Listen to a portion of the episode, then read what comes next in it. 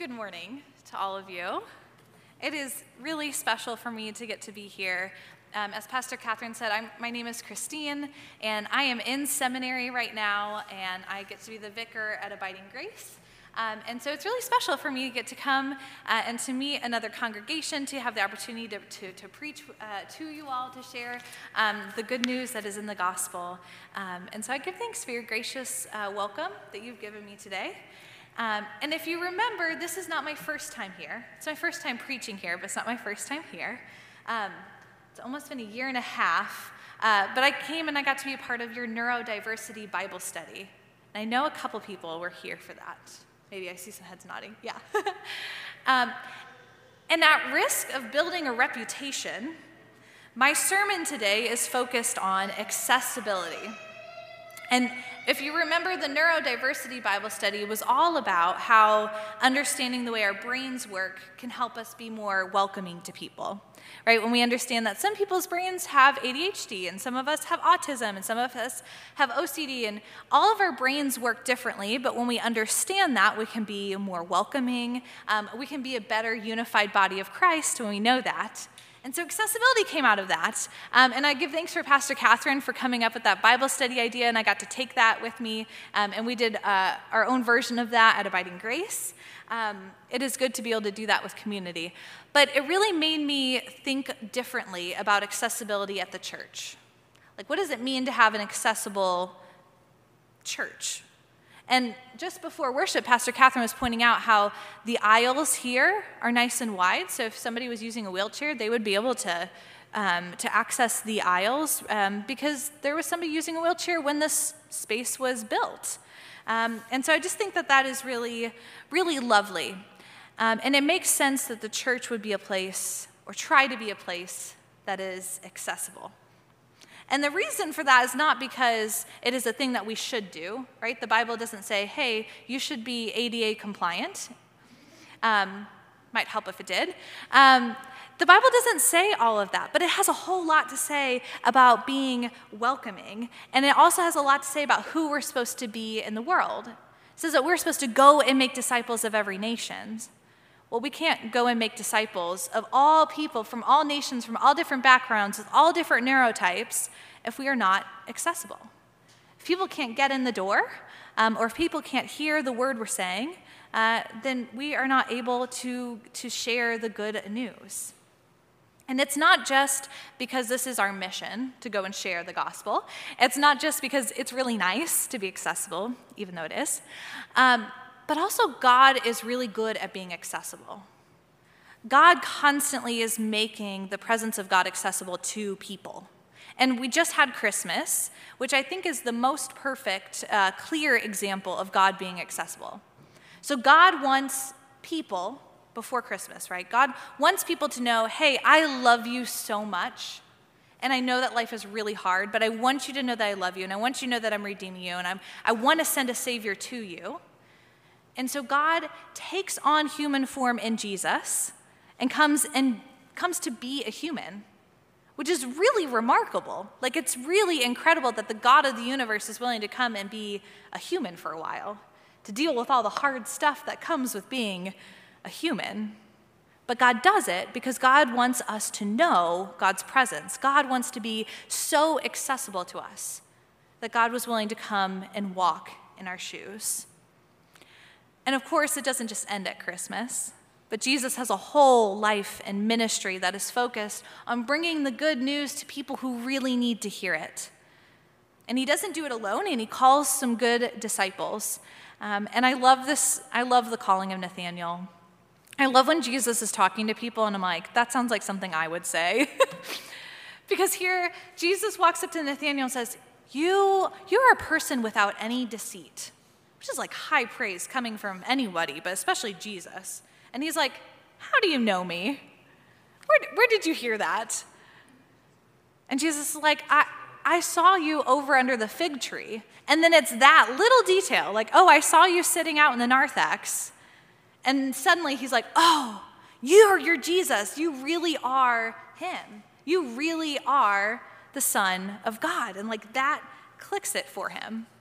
And I love that it's something so simple that helps Nathaniel have faith. Now, Jesus, I think, even thought it was a little bit silly that he had to point out that he saw him under the fig tree. It really took just that little detail for you to know that I am God. Jesus says, You are going to see some things that are way more incredible than me doing a party trick, like recognizing that you are under the fig tree. Like, get ready. There are going to be some really big things coming.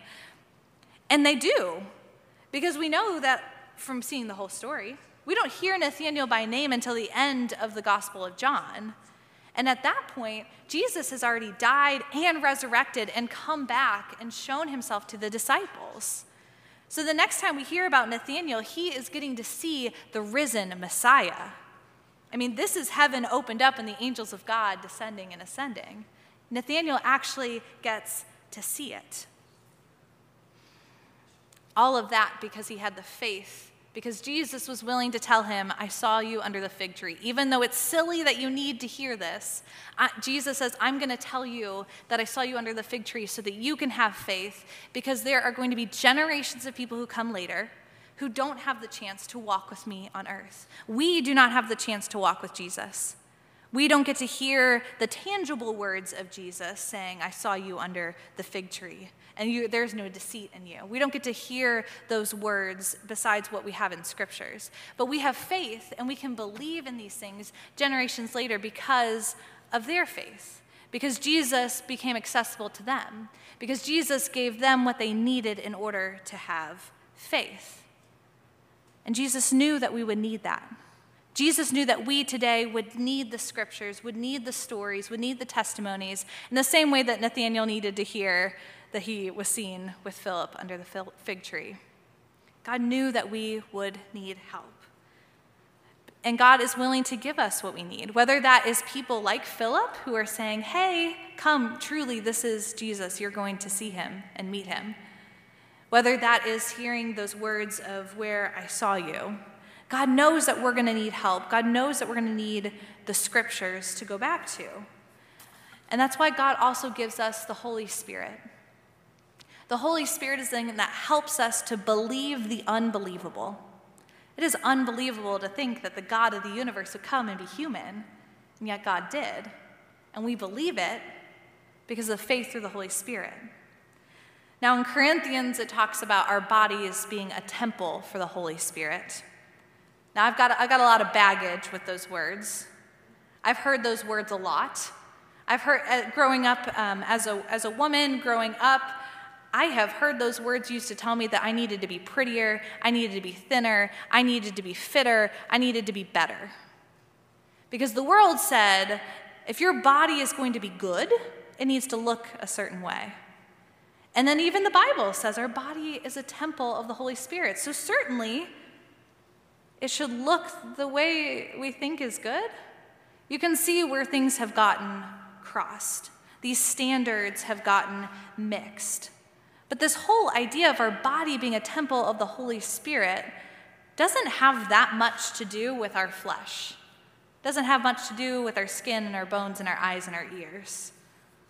Now, I do think that when we hear those words, our body is a, Holy, is a temple of the Holy Spirit, I think that's a good reminder to respect our bodies, to give thanks for our bodies that carry us, to give thanks for our bodies that keep us somewhat warm, to give thanks for our bodies even when they don't work the way that we want them to. I think we can respect and care for our bodies.